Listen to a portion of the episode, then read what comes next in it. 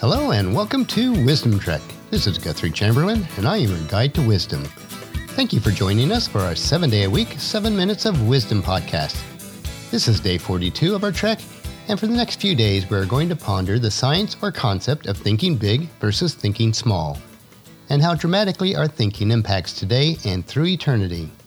We are recording our podcast from our studios at Home 2 in Charlotte, North Carolina.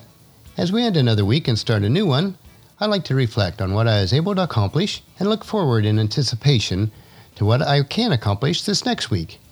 I ask myself, what actions can I take to impact my world for good this coming week? Now, many times our trek is just to continue on with what we are doing and to take one step after another. To be faithful and consistent in doing what is right, just, and fair in every interaction or transaction that we have. Small incremental actions consistently practiced each day will have an enormous impact over time.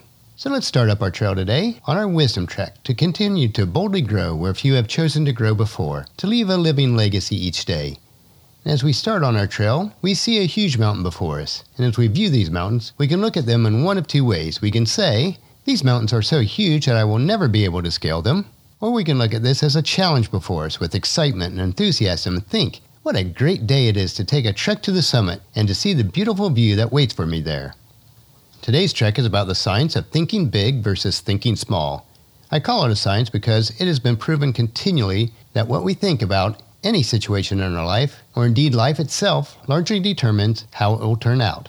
Now, if you find yourself in the valley of despair at this moment and desire to scale the mountain peaks, it may take some time.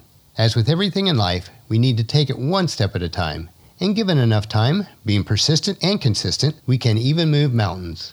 An old Chinese proverb puts it this way The man who moved a mountain was the one who began carrying away small stones. So, regardless of where you are in your trek, start carrying away the small stones today, and soon your mountain will be moved. Now, as a person of faith, there is also clear evidence from Scripture that our thinking or faith has a major impact on the outcomes of our life. I always want to be very careful that I do not take Scripture out of context in order to fit my point, but there are many instances within Scripture where Christ taught that our thinking or faith was a contributing factor to the outcome of healings and other miracles. Now, I do not profess to fully understand how this thinking and or faith intertwines with the sovereign will of God, and I realize that people with great faith still sometimes become ill or have other problems in their life seemingly outside of their own control. We have to realize that things break down and fall apart, whether it's a car, a washing machine, or our bodies. This is due to the fact that we are part of a fallen world and that there are certain laws of nature that God allows to play out in our lives. And it may not be a factor to anything we've done in particular. Now, obviously, the better we take care of any of these, the better chance that they will not break down as quickly. So we do need to take that into consideration also. Even though I do not fully understand the mind of God in many manners, there is a direct correlation between our thinking and beliefs or faith and the results that we see. One example is when Christ's disciples were unable to heal a demon possessed boy, and this is taken from Matthew chapter 17 verses 19 and 20. Afterward the disciples asked Jesus privately, "Why couldn't we cast out that demon?" "You don't have enough faith," Jesus told them. "I tell you the truth. If you had faith even as small as a mustard seed, you could say to this mountain, "Move from here to there," and it would move. Nothing would be impossible. This is a powerful statement about the impact on how thinking or faith impacts the results that we see in our lives. I've never heard of anyone literally being able to move a physical mountain, but there are many situations where people have overcome mountainous obstacles and have gone on to greatness because of their thinking they believed that it was possible.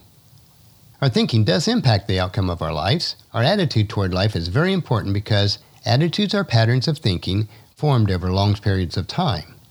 The way we switch from small thinking to big thinking is to control what goes into our mind. As I mentioned in a previous episode, a saying by Zig Ziglar you are what you are and where you are because of what has gone into your mind, and you can change what you are and where you are by changing what goes into your mind. In a similar quote, Zig also said this Before you change your thinking, you have to change what goes into your mind. What you allow to permeate your mind will be what and how you think. You either need to control your thinking or your thinking will control you. What your mind dwells on, your body acts on. You will become what you think about. How we think shows up in how we act. Attitudes are mirrors of our mind, they reflect what we're thinking. You must constantly ask yourself these questions Who do I hang around? What are they doing to me? What have they got me reading or watching? What have they got me saying? Where do they have me going? What do they have me thinking? And most important, what do they have me becoming?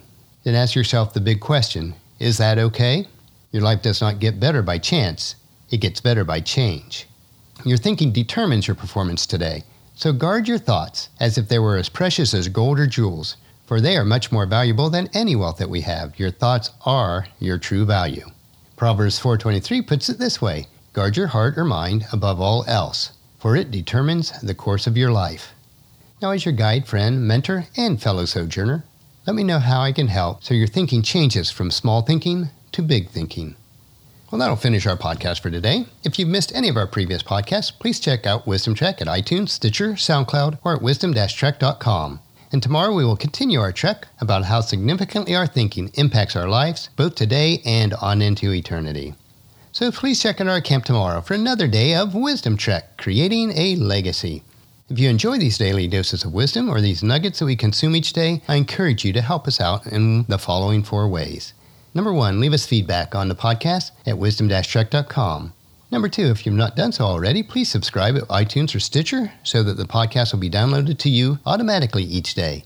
Number three, if you have previously left us a rating at iTunes or Stitcher, I certainly appreciate you doing that, but if not, leave us a rating so we can gain more exposure and spread the word to more people.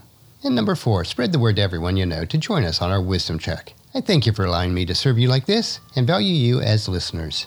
The journal for this podcast can be found at wisdom-trek.com, where we also have pictures, tweetable quotes, wisdom nuggets, and free resources.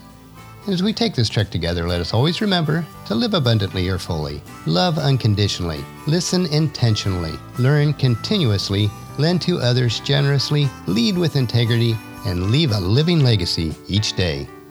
This is Guthrie Chamberlain reminding you to keep moving forward, enjoy the journey, and to create a great day every day. See you tomorrow.